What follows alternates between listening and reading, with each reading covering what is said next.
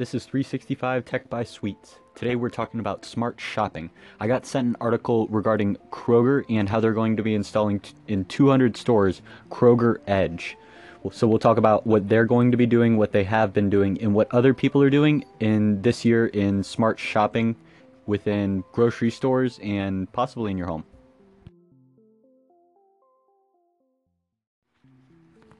An article from Business Insider says that Kroger is going to be installing their Kroger Edge in 200 stores. The Kroger Edge is supposedly this device, this thin panel that goes right where the tags are along the entire bar underneath shelves in stores. So on those you'll see this typical information, price. You'll also see additional information such as nutrition info and you can do limitless things once you have a display of ads and coupons what this does is it frees up employees from having to do that task. Once you have a screen interface, it can all be programmed and you can fill spots depending on any sorts of algorithms. You could make it dependent on the user. So how they're doing it is initially for pricing and basic static info and the ability to change that without having to assign employees to it. What you can do it and what they've talked about doing with it is having it integrate with users' smartphones. That way, as people are walking through the store, they can have real time interactions with the store itself. So, say that a client knows that they, or a client has used Google Home or some sort of voice assistant to accumulate a shopping list. As they're walking through the store up and down the aisles, it'll um, a shelf underneath an item that they were supposed to grab could light up. That way they know without having to organize their shopping list, they could just walk down the aisles and have all of the items jump out to them that would free up a lot of time on the end of the shoppers. It would make it more convenient because people would miss things, spend extra time, and just be an overall more efficient and frictionless process. It's been a few. It's been deployed in a few stores already for Kroger. And looking up online, we've seen news articles about this technology used in Kroger stores since 2014. Saw a, another article in 2015, but we haven't heard anything since until this business news insider, yeah, it, business insider article in yesterday.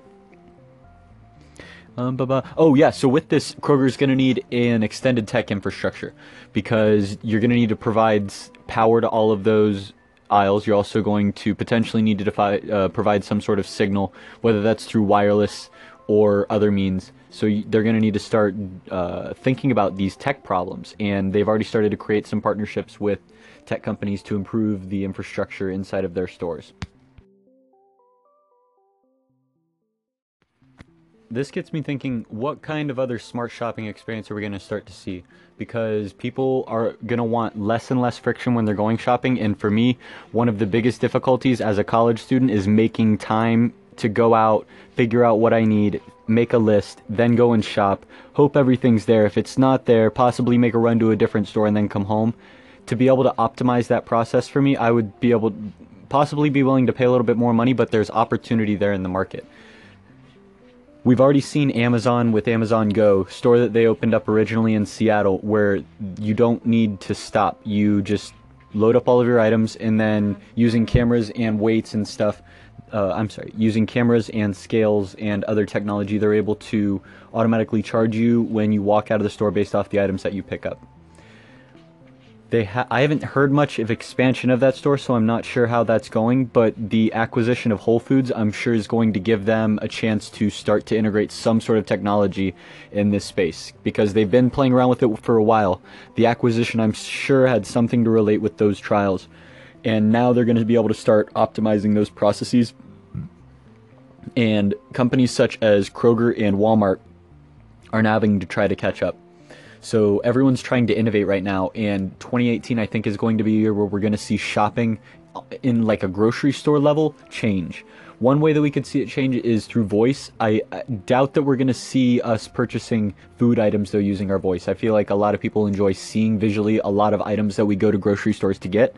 We have seen companies such as GoPuff, Uber Eats, and other delivery services be created for fast food and packaged food, but for foods such like kale and apples and bananas and other items like like your meats you're going to want to go into a store and look at that for the most part. Maybe we won't in the future but i feel like for now that's going to be a thing that we want. So what we might see is we might see mobile ordering um, improve where we select a bunch of items and then someone at Kroger delivers it, pushes the cart straight out to us, and we load our carts from there. We might see something such as smart carts, which have been created. Smart carts, I do like this concept, is that as you're walking through the store, you can grab items off and then scan uh, their scales within the cart so that they can track whether or not you have added the appropriate amounts of goods. And then to just be able to use the cart as the full end to end process, so no checkout counters required if you have a cart that's able to process the all of the items that are within it and then also the payments then you can just push load straight onto a cart push straight out to your car and then there's one less stop to have to make along the process. How we might see it develop i'm trying to think of some additional ways but i'm kind of stuck right now just on those three. Think smart shopping carts the ability to so yeah we let, let's divide it up into a couple different ways.